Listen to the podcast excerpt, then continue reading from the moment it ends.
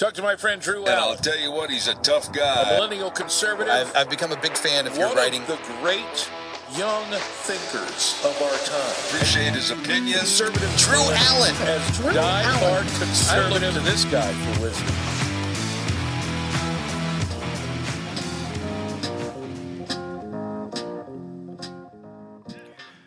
On September 17th, 1787, which was a Monday, Benjamin Franklin was 81 years old.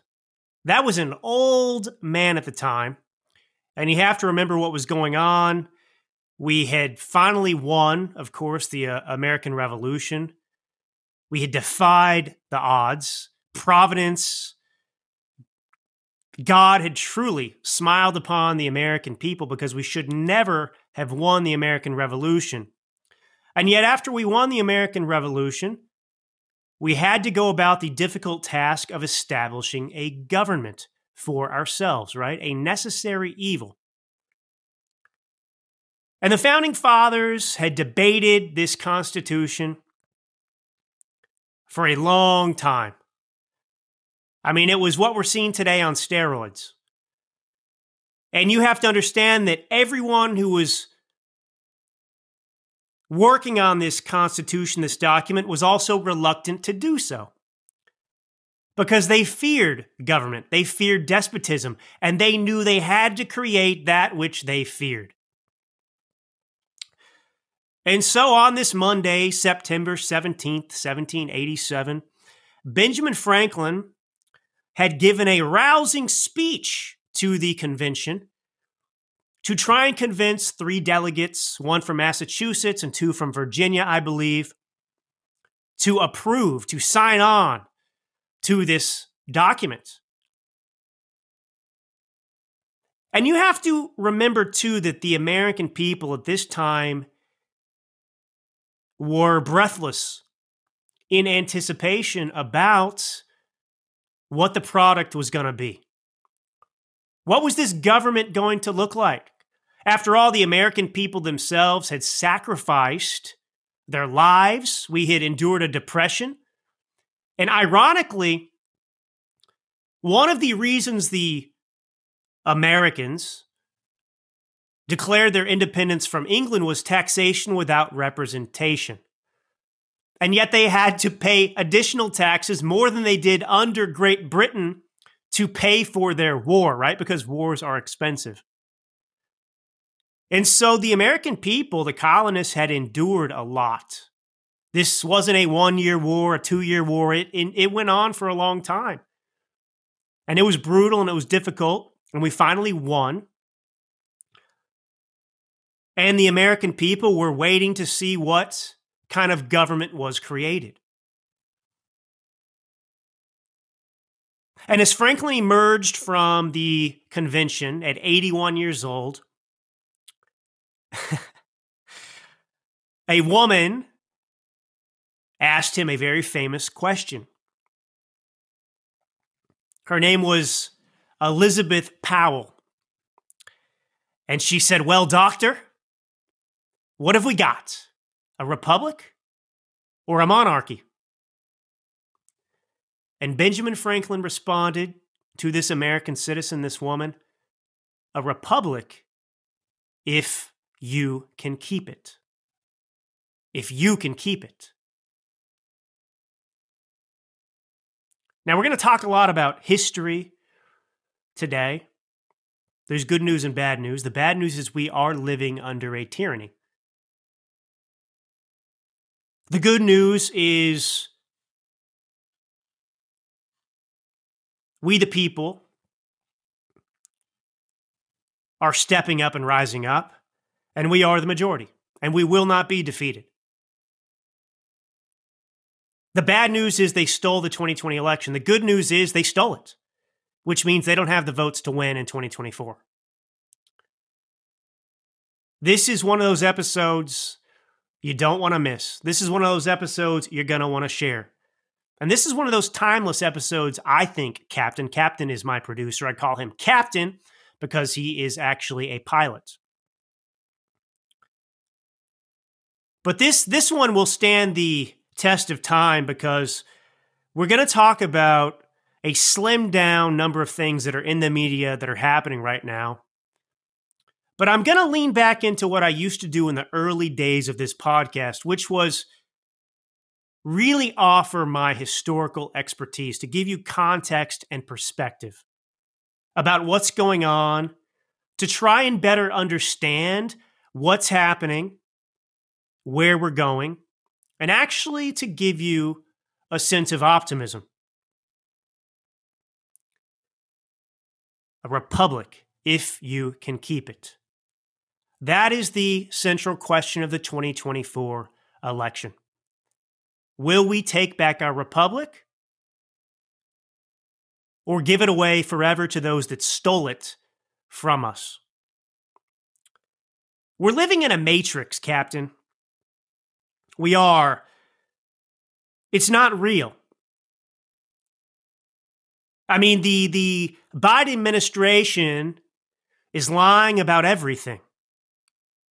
The economy, don't tune out because you have to hear some negative news, okay? The economy is in dire straits. Dire, dire straits. And the Biden administration is telling you that it's never been better. Mayorkas is telling and admitting in private that 85% of those apprehended at the border are being released into the country. That is to say, 85% of the illegal immigrants are just being released into the country that we encounter. That isn't even to mention those that we don't catch or see, etc. But Mayorkas then will come and say to the American people, it's absurd that you would think that we're doing this. It's just lies, lies, and more darn lies from this administration. I'm going to go out of order with the clips here, Captain. I actually want to start with, I think, a short clip of Joe Biden speaking near Valley Forge last week to kick off his 2024 presidential campaign officially. And, of course, to promote the lies told about January 6th and MAGA. I mean, this this was no different this speech than what we previously heard in Philadelphia outside Independence Hall when he smeared MAGA Republicans as domestic terrorists, a threat to democracy. Now, I'm going to play this clip and I just want to remind you what Benjamin Franklin told Elizabeth Powell when she asked him, Well, doctor, what have we got, a republic or a monarchy? And he said to her, A republic if you can keep it. Whose responsibility is it, Captain, to maintain this republic? Is it the government's job? Is it the president's job? No, because it's not their country. It's your country and my country. Play this clip of Joe Biden, who gets it so wrong and tells us who he is and who they are. We'll defend the truth, not give in to the big lie. We'll embrace the Constitution and the Declaration, not abandon it. We'll honor the sacred cause of democracy, not walk away from it.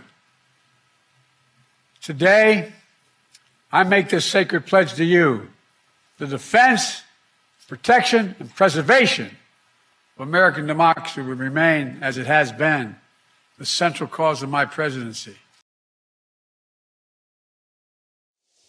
protecting protecting our democracy, defending it. That's what he promises is the goal of his second term. and of course, when they say they are, yeah, well, yeah, uh, captains telling me, this is actually, I'm glad you bring this up. This irritates a lot of people who actually are in the know, captain like yourself, people who study history and know American history. We are not a democracy. We are a republic if you can keep it. Ding, ding, ding, ding. I should have, I did it wrong, you know? I should have asked the question. We are what? And then you say, and then I ding, ding, ding, ding, ding. Anyway, one man show, huh? Okay. Um, yeah, we're not a democracy, and that's for a very important reason.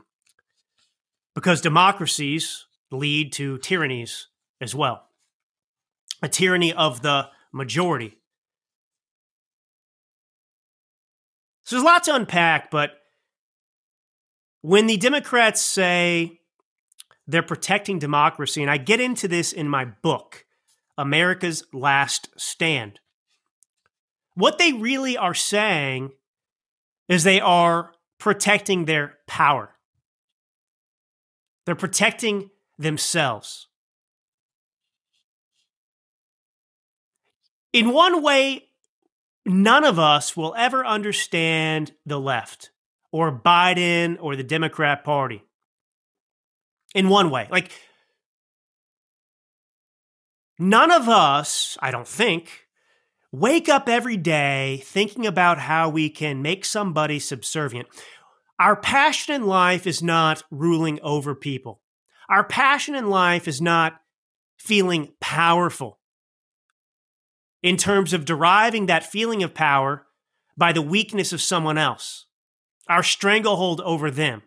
But that's what these people live for. I was on a show the other day, and we were ta- I was on Rick, the Rick and Bubba show actually, they're out in Alabama. They're part of Blaze TV. Great interview I did with them. You can check it out.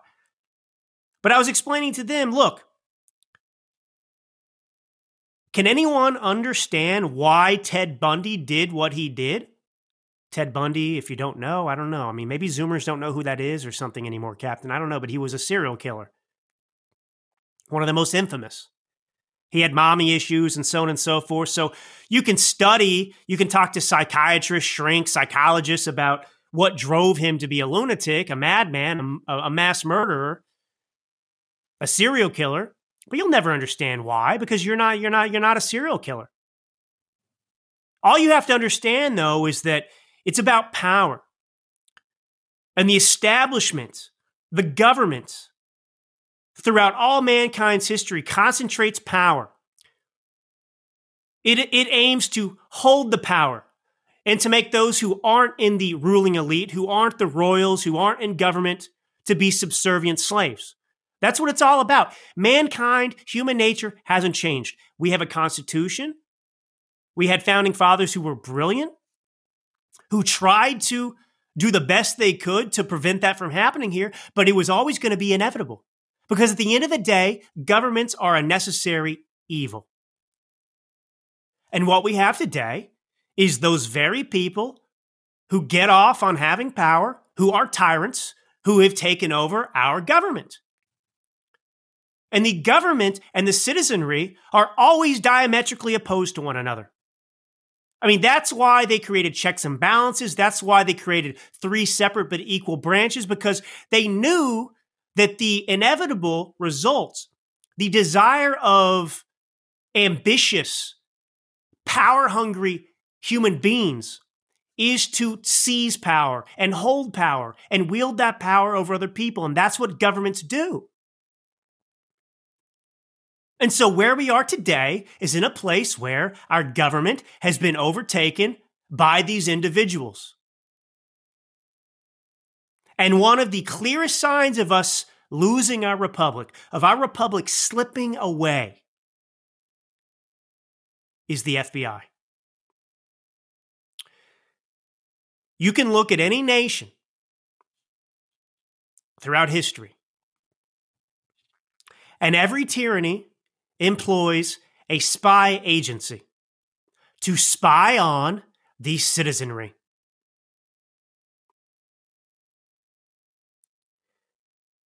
I was thinking about this, and you can tell me, Captain, if this is stupid or not. Do you remember the moment you realized, Captain, that the HR department, the human resources department, didn't actually exist to protect you? They actually existed to protect the company. HR departments are not paid they don't exist to keep you satisfied. They are there to protect the government. With the government, sorry, it's the same thing, but they are there to protect the higher ups at a company from lawsuits from the employees. They are there to work as basically the enforcement arm of the corporate elite, if you will. I don't like this person in the company. Hey, HR department, figure out how to cleanly fire them or kick them out or make their lives miserable so they can't sue me. That's why HR departments exist. They exist to protect the company. The FBI exists to insulate, protect the elite, the establishment who has taken over the federal government. The FBI is the enforcement arm of those individuals who hate you. And I posted the video on my Substack, drewallen.substack.com. I had a lot of new people sign up. Captain, I did this interview on this gentleman's show named Stephen Gardner. And this video got, well, last I saw, it was 207,000 views. I mean, I don't think it get get too much bigger than that. That's a lot, but you know, it's probably gone up to two hundred ten thousand or something like that. I'm not checking every moment, but I had a lot of people from that conversation with Stephen Gardner come over and and subscribe to my Substack. So thank you and welcome to the to Drew Nation. But anyway, that that's that's the deal with the FBI. But anyway, on my Substack, the reason I bring that up and say subscribe or whatever else, I posted the clip of Representative Clay Higgins, who's a member of the House of Representatives representing Louisiana. He was interviewed by Tucker Carlson for about 40 minutes. And this should be the biggest news story in America, Captain, but I don't see it anywhere because nobody wants to talk about 2020. And what happened? What did we learn from this interview with Clay Higgins and Tucker Carlson? The Democrats, the establishment, who is willing to go to the ends of the earth and go scorched earth and do anything they need to do to prevent the anti establishment candidate Trump from coming in and wrecking their party, their little tyranny party. Well, they organized J6 and they didn't just plan it the moments before, they planned it 10 months ahead. Now, I did not even know this was a little bit, I mean, it's discouraging, Captain, for sure. But the encouraging thing was I, did not know that the House was even doing anything about investigating what happened. I, I, I honestly, all we hear is how crappy the Republican Party is, which, I mean, they are, to be honest. But Clay Higgins is on this committee, and they have been researching, investigating, and they have access to information, of course, that we do not. And I want to play a few of these clips um, of Clay Higgins. I got three of them to play. I kept them at less than a minute. You don't want to miss these. And I am telling you to watch this interview. But just think about I mean, what he's saying happened. It happened in America. Cue up cut one first. Here's Clay Higgins with Tucker Carlson. Listen carefully. The FBI agents that were operating undercover within the online groups across the country were were the first ones to plant the seeds of of uh, suggestions of of a of a more radical occupation of the capital. The origins of those conversations they they were started by the the FBI undercover guy that was operating inside the group, and then. Do you understand? This is called entrapment the FBI wanted to create the semblance of an insurrection on January 6th. And they wanted it to happen 10 months before January 6th. The election had not even happened. So ask yourself why would the Democrat Party and the establishment, the tyranny, the authoritarians in our government, why would they, 10 months before January 6th, you know, eight months before the election even took place, why would they be trying to plant the seeds for this to occur?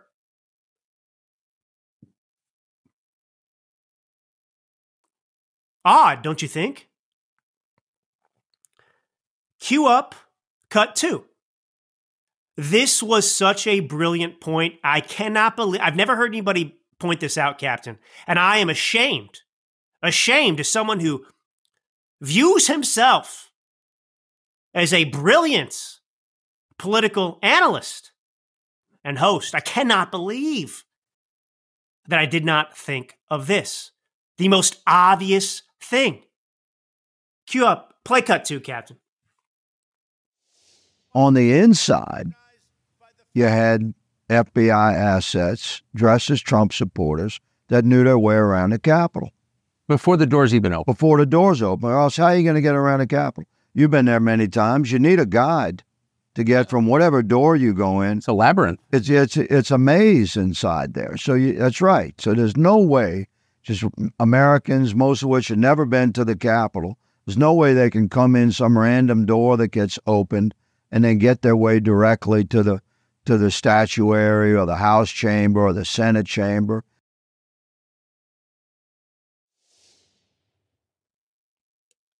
Now, remember, one of the most famous photos, and the Democrats continue to talk about it, you know, how what a threat this was to Nancy Pelosi, right? The Speaker of the House. He goes on to say in, in, in the interview, which again I urge you to listen to in its in its entirety, it's impossible to find Speaker Pelosi's office. These are mostly unmarked areas by design. And by design, the Capitol building is a labyrinth. You wouldn't know how to get anywhere. And yet, all these people found their way to those places which the media needed them to get to, the Democrats needed them to get to, the FBI needed them to get to, so they could build up this narrative that it was a threat. They needed the photographs of people in the chamber. They needed a picture of somebody in Nancy Pelosi's office with his feet up on the desk. Otherwise, this whole narrative is weakened. It's a bust. You know, it doesn't have its sizzle if you just say the J6 protesters, insurrectionists, they made their way to the bathroom inside the Capitol building. They used the facilities. No, you need them to go in the chamber, the statuary, Nancy Pelosi's office, so you can talk about and build it up, right? And so, look, he is telling you definitively, based on what he knows and has access to, that there were FBI agents. And I don't have the clip. Captain, let me ask you this.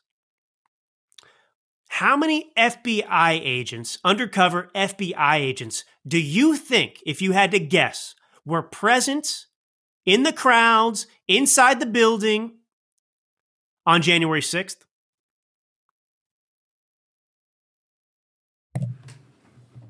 I'm going to guess 25. Captain. 200. 200. And he admits that that's a conservative estimate. So there were likely more than that. But these people were ready, right? Now, the, the, the narr- it all makes sense, what we know. The doors were opened for them. There was no really significant police presence. They wanted these people to go in there. And then you had FBI agents who were pretending to be their allies who led them to the statuary, who led them to these places that they needed them to go. All this was planned out. And it started 10 months before January 6th. And I'll tell you why soon. And it has to do with, take a guess, stealing the election. Ding, ding, ding, ding. I did it right that time. the right order anyway. Now cue up cut three. And by the way, uh, Clay Higgins is, is former law enforcement. He's not some schmuck that doesn't know what he's talking about. Not only is he part of this investigative committee, but he has a law enforcement background. So he is pretty uniquely qualified to analyze this and come to a honest conclusion. Play cut 3, Captain. I'm following the evidence and and to my horror, it implicates our FBI at the highest level, and a, and a, a, a conspiracy within our government at the highest level to create the the uh, to set the stage for a compromised election cycle in 2020, and then the the the actions that took place on J4, 5, and, and 6. And then the, the criminal investigation, arrest, and prosecution of Americans that they were able to entrap and document with the thousands of cameras that were operating that day and use that evidence that they knew they were setting up to investigate, arrest, and prosecute the Americans that they had entrapped.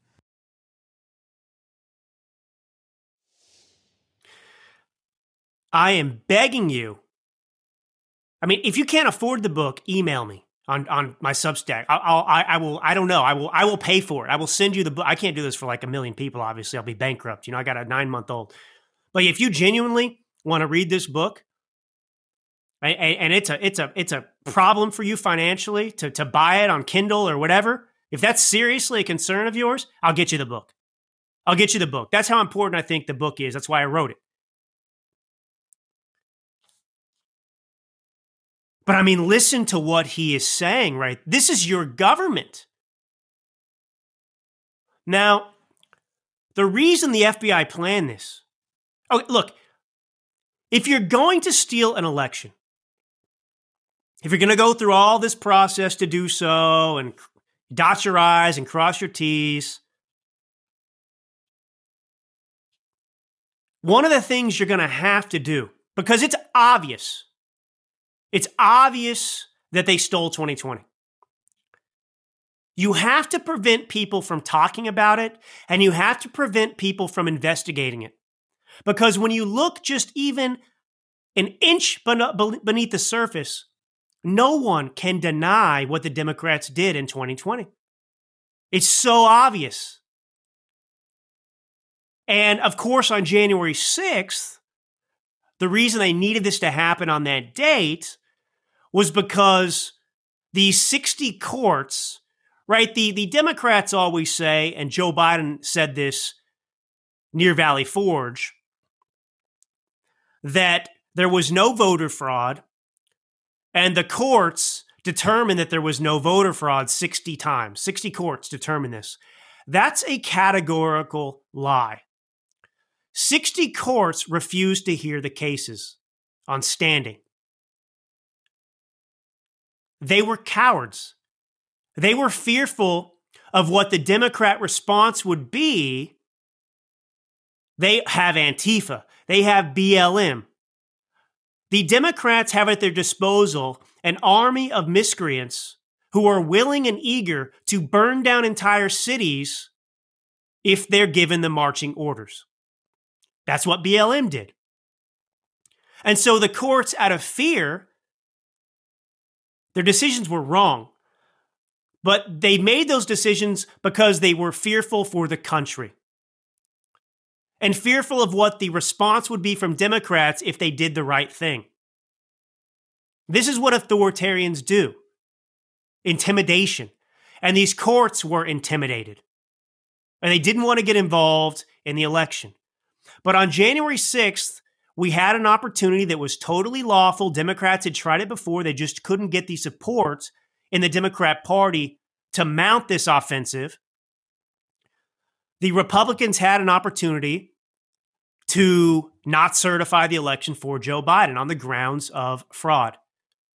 They had the legal means of debating what happened in each state to actually talk about what had happened, which means the American people would actually get a front row seat to the evidence that was not being given to them. It was being tuned out and prevented from making its way onto the mainstream media because of threats. And they could have, and they were prepared to. This is the reality. They were prepared to send these back to the states and have them re-adjudicate it and investigate. And what happened on January 6th? The Republicans folded. They gave up on that constitutional plan to potentially reverse the stolen election outcome. And instead, they rubber stamped Biden's certification. This was always a Democrat plan, an establishment plan to ensure that Joe Biden became president, that Trump was defeated, and furthermore, that it became taboo and borderline illegal to talk about what happened in 2020. This is what happened. We have an insurrection that did occur, but it was led by the FBI and Democrats and others who wanted to protect their power. Do not let anyone browbeat you. Do not let anyone make you ashamed to say that. This administration is illegitimate.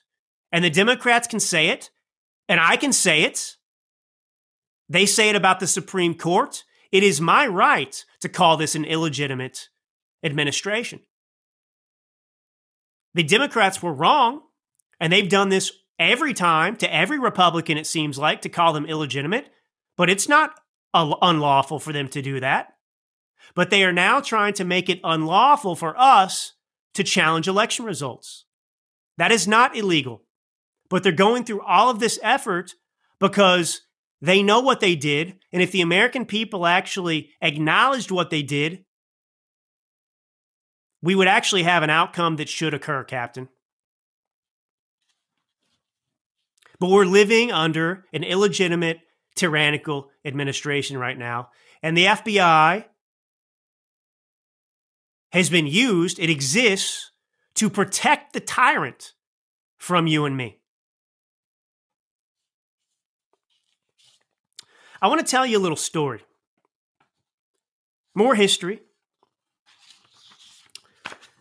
As some of you know, as many of you don't know, perhaps that are newer to the show, I am 0% Italian. I'm just a very, very pale white gringo, wasp, if you will, and yet I speak fluent Italian. I lived in Italy for roughly five years. I spent two and a half years in Milan, Italy, working in fashion. I used to open and run Marc Jacobs stores. I spent a year studying in Florence. Uh, and I spent a couple years on and off leading cycling and hiking tours throughout Italy in Sicily, in the Piemonte northern region, which is where Turin is, Torino. So I have a deep love for Italy and a deep love for their history, uh, the culture, and many things. And I want to tell you about a spy network that was revolutionized, right? The precursor to the FBI was actually in Venice in the 1300s.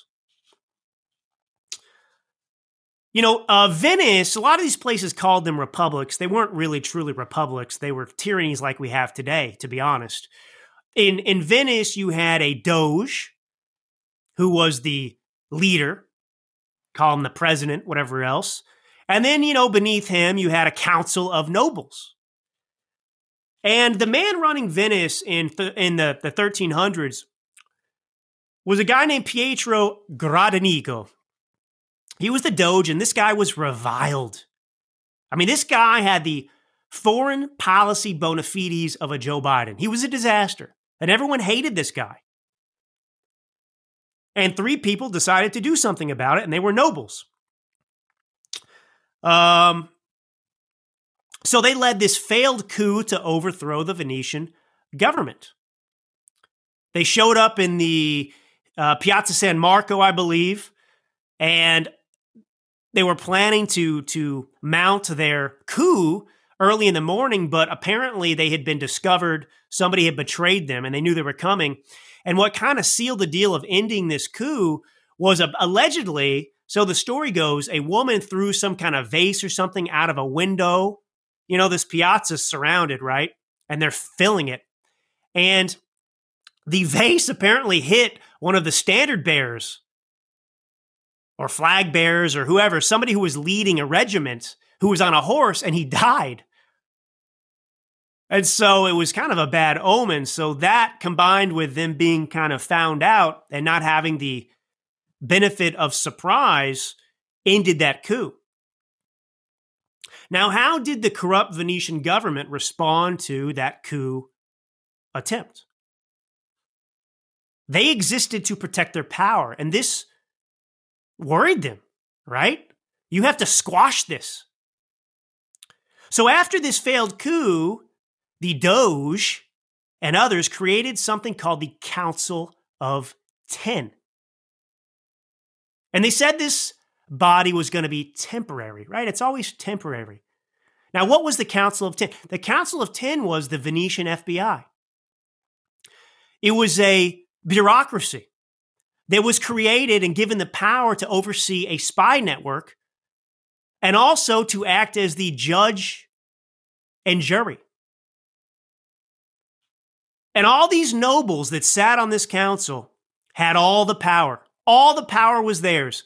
They had the authority to punish people, to investigate people, and kill people that they deemed a threat to what? The government.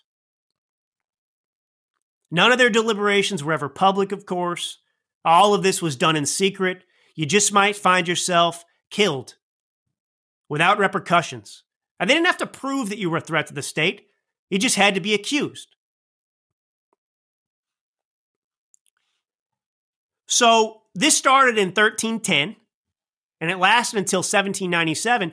And if you've been to Venice, you might be familiar with something called the Bocche di Leone. La boca is the mouth, similar, same in Spanish. Well, plural is bocche. Di Leone is the lion, the mouth of the lion.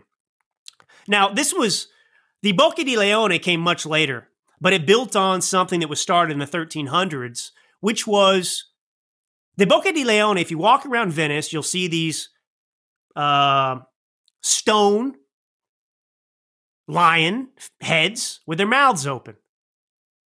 And you can put something inside the mouth. That was intended for people, citizens, to provide information to the government about traders, about whatever.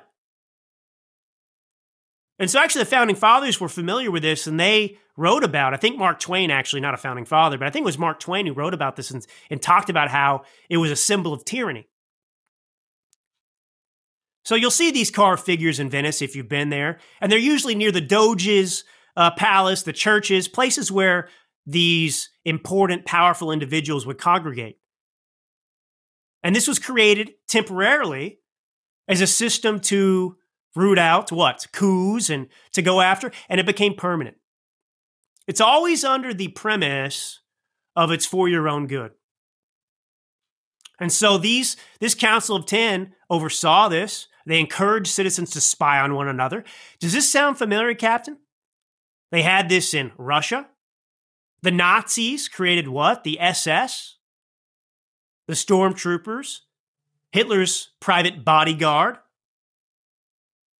Every tyranny has to have something like the FBI. And the FBI is the most powerful organization in America and they are unaccountable. Nothing's happened to any of these people. Nothing's happened to Chris Wray. He has actually perjured himself. He's lied repeatedly.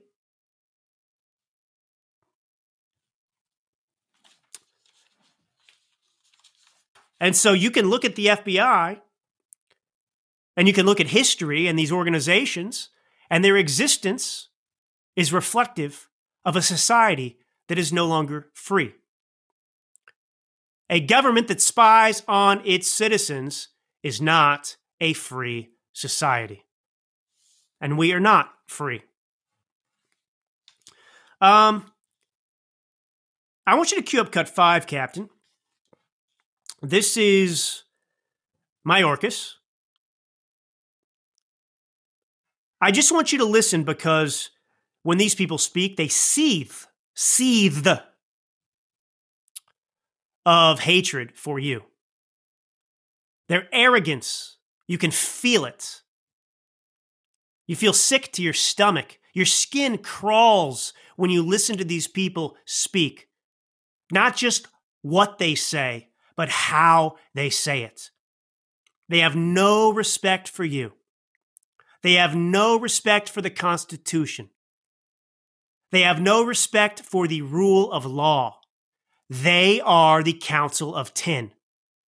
They are the Venetian nobles. They are doges. They are Marie Antoinette and kings who dare you to question them because you're nothing to them. Play this cut, Captain. Go.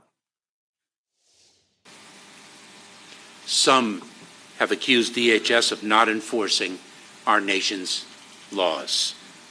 This could not be further from the truth. Having begun my public service career as a federal prosecutor for 12 years, ultimately serving as the United States Attorney, there is nothing I take more seriously than our responsibility to uphold the law. And the men and women of DHS are working around the clock to do so. This SOB respects the people that work for Border Patrol. Captain, if I, if I, you know, I understand there's so many catastrophes in this administration. Many people tend to forget what happened yesterday. But I am blessed with a remarkable memory. And I do recall a previous immigration situation in which Haitians were amassed at the border and invading, when that was previously the worst invasion ever. And I recall a border agent on horseback being destroyed by the media for allegedly whipping one of these immigrants, these migrants, these illegals. And of course, it was a photo that was mischaracterized. Now, frankly, if he had whipped the illegal, who cares? He should be thrown across the other side of the, the, the river anyway. He's illegal, locked up, whatever. But he didn't whip anybody. And Mayorkas admitted later, Mayorkas was on camera directly attacking this individual. And he had his career effectively ruined by Mayorkas. And then we found out that in private, Mayorkas knew that the whipping didn't occur, that the border agent did no such thing. And yet he went and lied about it anyway because he wants to attack Americans doing their jobs. And he wants us to be sympathetic for the law breaking illegals who are being invited here by the Democrat Party to replace Americans. And I've got a story in a minute. You think that's a conspiracy theory? Uh, no, it's not. Oh, Democrats would never, it's not possible in America. Illegals can't vote. Oh, really? So how come Arizona, in their own words, in their law, has made an exception for illegals to vote only in federal elections? I'll get to it in a minute. So there's Mayorkas lying, seething with antipathy for you, saying that. And I've got Mayorkas, Fox News tells Border Patrol agents that above 85% of illegal immigrants released into the U.S. Homeland Security Secretary Alejandro Mayorkas on Monday admitted to Border Patrol agents that the current rate of release for illegal immigrants apprehended at the southern border is above 85%.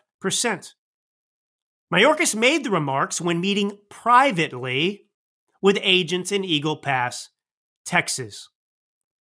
According to three Border Patrol sources who were in the room. It's treason what they are doing. We, we got to get tougher, Captain. I mean, uh, the American people have to reject this, and we have to acknowledge the truth. Captain, do you know what the penalty is for treason?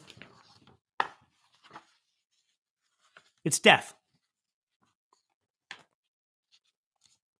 I just remind you, you know, the founding fathers, Captain, George Washington, all those people, they had no problem talking this way.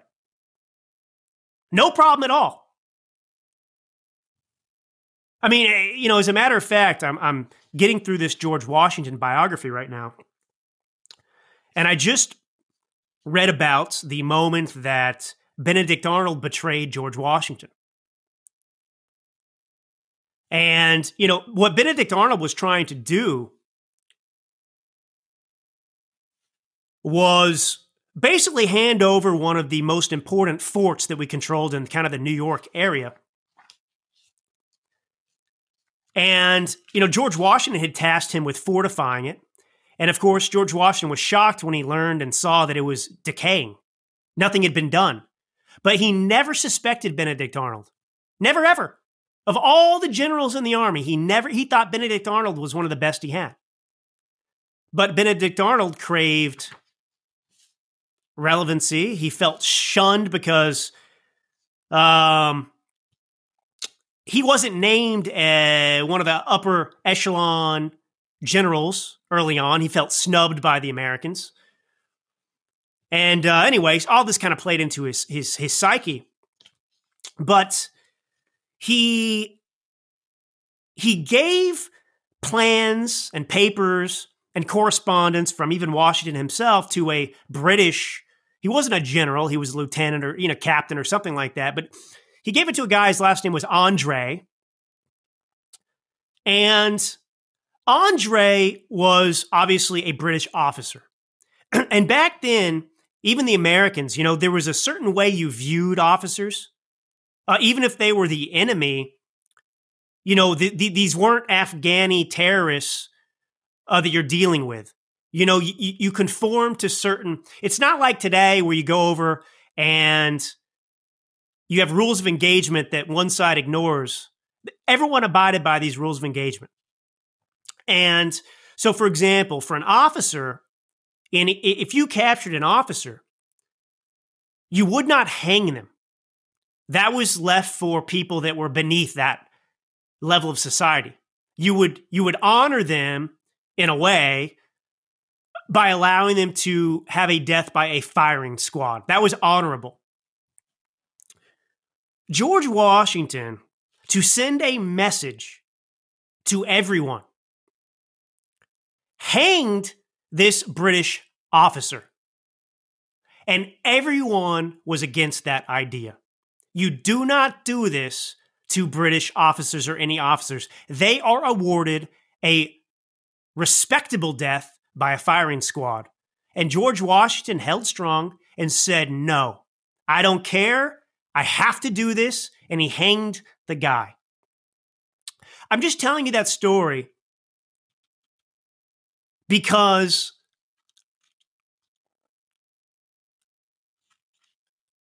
we are not the same breed today. Now, I'm not saying we go out. I mean, look, I, I hope it's clear, Captain. I'm not saying we go and erect gallows and we start hanging people. I'm not calling for a mob. But I'm saying to you, real countries that are serious, they send a message. Real countries that are serious and understand what's at stake and understand power and are realists about this world we live in and what works and what doesn't work and how you protect yourselves, they understand difficult choices and actions. And we don't, we, we aren't that way. What, what do you think the founding fathers would do if they learned that someone in the government was facilitating an illegal invasion to the tune of 10 million people and then were using them to steal elections? There'd be some trees cut down, Captain. We got to toughen up. I don't know what to tell you. I mean, you know, it's like, I mean, we're sitting here saying we can't have this conversation, we can't talk this way, it's just too too far. And yet you've got the FBI knocking on disabled veterans homes who use, you know, a walker and they shoot them dead in their house. All these people that Joe Biden just bragged about putting in prison for the rest of their lives.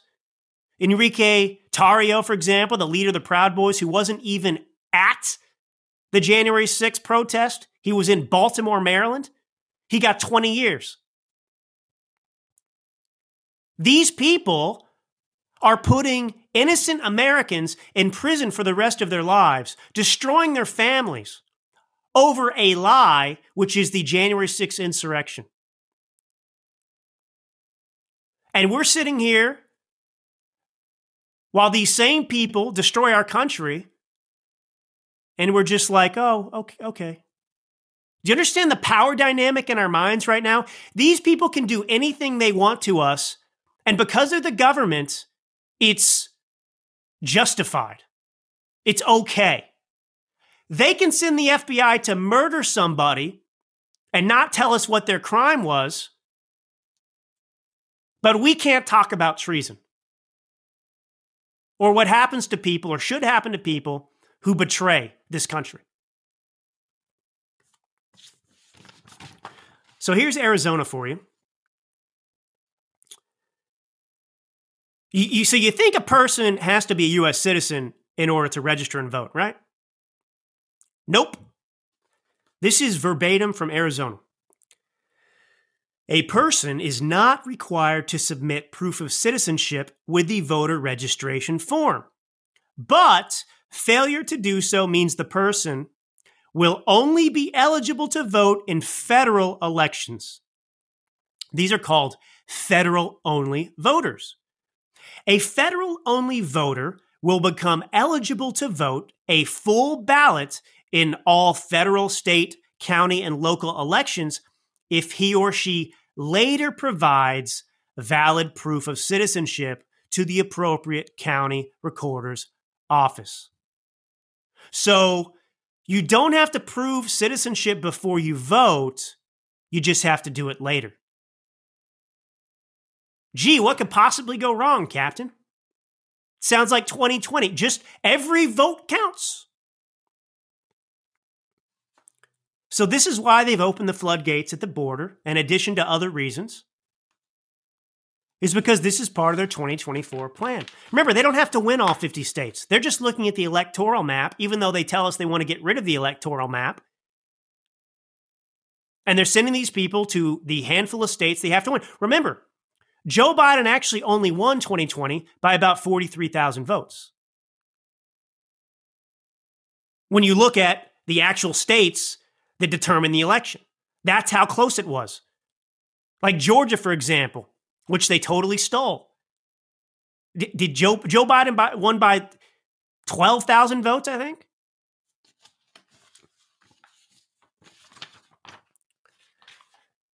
All right, so this this has me frustrated. So Donald Trump just did an interview with Lou Dobbs. Lou Dobbs has a new show on Lindell TV. And I watched most of the interview, Captain. And Trump is a very smart person. I, I, I, if you listen to him talk about the economy, if you listen to him talk about what's happening to Americans right now and inflate, this is somebody who understands it. He he un, he gets it. But the left, and not even the left, the Wall Street Journal, I think I saw, or the Hill, um, they ran with this, took it out of context, and lied about something Trump said. Now, the media is saying that Trump wants there to be an economic collapse in the next year. But I want you to listen to the clip and I'm going to explain something because actually, I am impressed with Donald Trump's knowledge of American history. Go ahead and play cut six, Captain. Cue that one up. And I will. So, what we'll be doing is we'll be drilling, we'll be reducing energy. That'll bring down inflation. Uh, that'll bring down interest rates. If you want to buy a home today, you're middle income and you want to go out to a bank, the banks, number one, don't have money. And if they do have money, they're loaning it at 9 and 10 and 11% or not loaning it really at all. We have an economy that's incredible. We have an economy that's so fragile. And the only reason it's running now is it's running off the fumes of what we did, what the Trump administration. It's just running off the fumes. And when there's a crash, I hope it's going to be during this next 12 months because I don't want to be Herbert Hoover. The one president, I just don't want to be Herbert Hoover. But what they've done is incredible, what they're doing.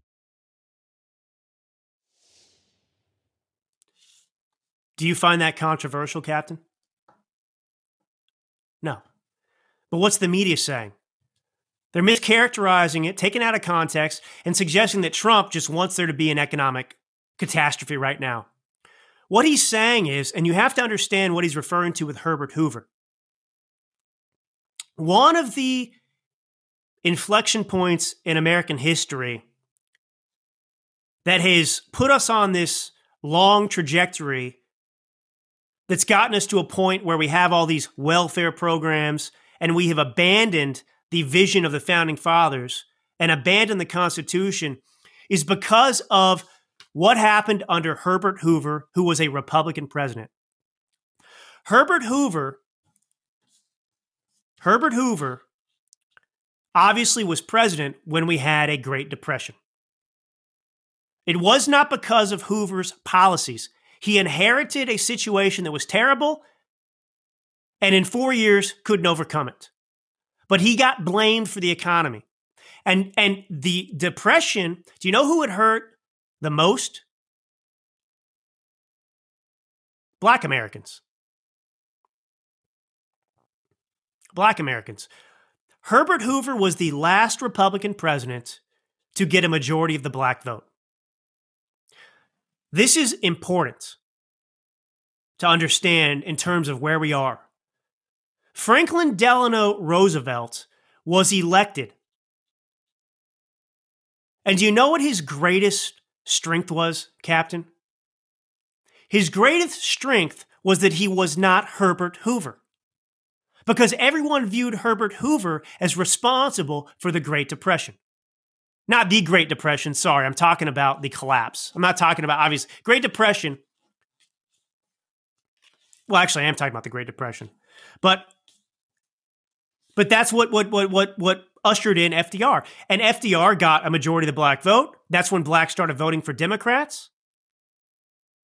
And the rest is history. And FDR, of course, I don't have time to get into all of it, but he's not responsible for getting us out of a Great Depression. He actually prolonged it with his policies. That's the reality. And obviously, you can rewrite history and so on and so forth. But Trump's point is we are in a fragile state right now. And, you know, he'd rather it come now and he can clean it up. He does not want to come in and have the ec- economy collapsed because of what Biden did and then to get blamed for it. That's reasonable. He's smart. He knows history. People listening to that don't know who Herbert Hoover is. They don't understand any of it. But I pull up, I, I want to go through this about how bad the economy is right now. So I'll link to this on my Substack, but um, I'll just read a little bit. Pull, yeah, pull that up first, actually. So in that photo that's on the screen, if you're watching, if you're listening, I'll tell you what you're going to see. It lists the top uh, job providers if you will, the top employers in America. And the US government is the second largest employer in our economy. You have healthcare, which is basically run by the government, as number one. Then you have the government, and then you have leisure and hospitality. A nation whose government is the second largest employer in the country, that's not a sustainable economy. So you can pull it down, Captain.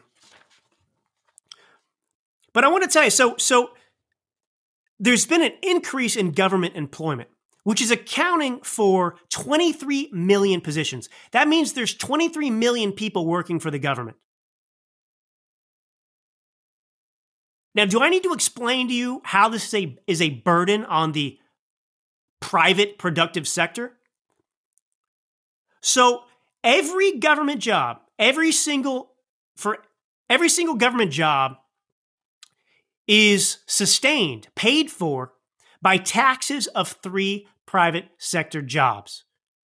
So for every government job created, that's three private sector jobs, individuals, human beings, whose taxes go to paying that person's salary. That's not a good ratio. Does that make sense, Captain? Now, I want to tell you other things. The government is not being honest about the economy. They're lying about everything. What they're doing is they're telling you they created X amount of jobs to make things look good on a report, and then they're later just revising them down. So they're just lying about it. And then by the time they they revise the job numbers to reflect reality, you've already moved on and forgotten about it. So the latest job report from the Labor Department reveals that um, we've had a loss of 1.5 million full time positions, which have been replaced by part time gig economy roles. So, 9 million gig jobs like DoorDash, Door, DoorDash that are counted as jobs. So, for example, the Department of Labor has quietly revised a cumulative reduction of 430,000 jobs from the 2023 reports. So that's an overestimate. They're lying by 40,000 jobs per month. You may recall this. I'm going to remind you with my elephant brain. Uh, pull up photo one, Captain. This is from 2020. 2020, da, da, da, 22, December of 2022. The headline Biden's second quarter job numbers off by 1 million. Philadelphia Federal Reserve Bank says. Now, in Q2 of 2022, the Biden administration said they created over 1 million jobs. And then in December of that same year, the Philadelphia Federal Reserve Bank actually looked at the numbers themselves and realized they'd only created 10,000 jobs. In other words, for a full year, you believed that Biden had created a million jobs, but he'd only created 10,000. You can pull it down, Captain. And this is a trick the government always uses. They prefer, prefer to use something called the U3 unemployment numbers, unemployment three, as, as a, but economists use the U6. Now, just to be clear, U3 numbers always make unemployment look better because they exclude part timers. Uh, they don't include people who aren't looking for work. So if you're unemployed but not actually applying for jobs, you're not even reflected or viewed by the government as unemployed. So it's not true. So when they keep saying, oh, we've got this low unemployment, it stayed low, 3.7%. If you use the U6 numbers, which include people who are unemployed but not applying for jobs, and others who they disregard, you're looking at 7.5%. 7.5%. So Trump is exactly right. This economy is incredibly fragile right now. It's being held up by government spending, which is superficial and going to exacerbate things.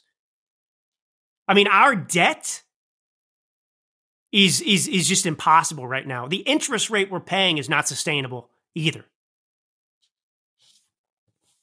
So it's not good. It's not good. And, and, and one more thing I want to end with this, Captain. Your FBI just to drive it home that they don't exist to actually protect Americans. They exist to protect the government and the establishment and the ty- tyrants. There was a recent shooting I talked about last episode in Iowa. And the FBI apparently knew about this discussion of carrying out a school massacre weeks before. So the Discord server, it's just some social media thing, dedicated to discussing school shootings to which this 17 year old murderer belonged to. Well, he had talked about it in this discussion group, and it was brought to the FBI's attention. According to NBC News, this school massacres discussion server was flagged by a fellow user and sent to the FBI in November. An agent reached out to the user for more information, but when additional screenshots were provided, they never heard anything back. This person was so alarmed by this future killer's behavior and talk that they alerted the FBI and then gave them additional evidence, and the FBI didn't do anything.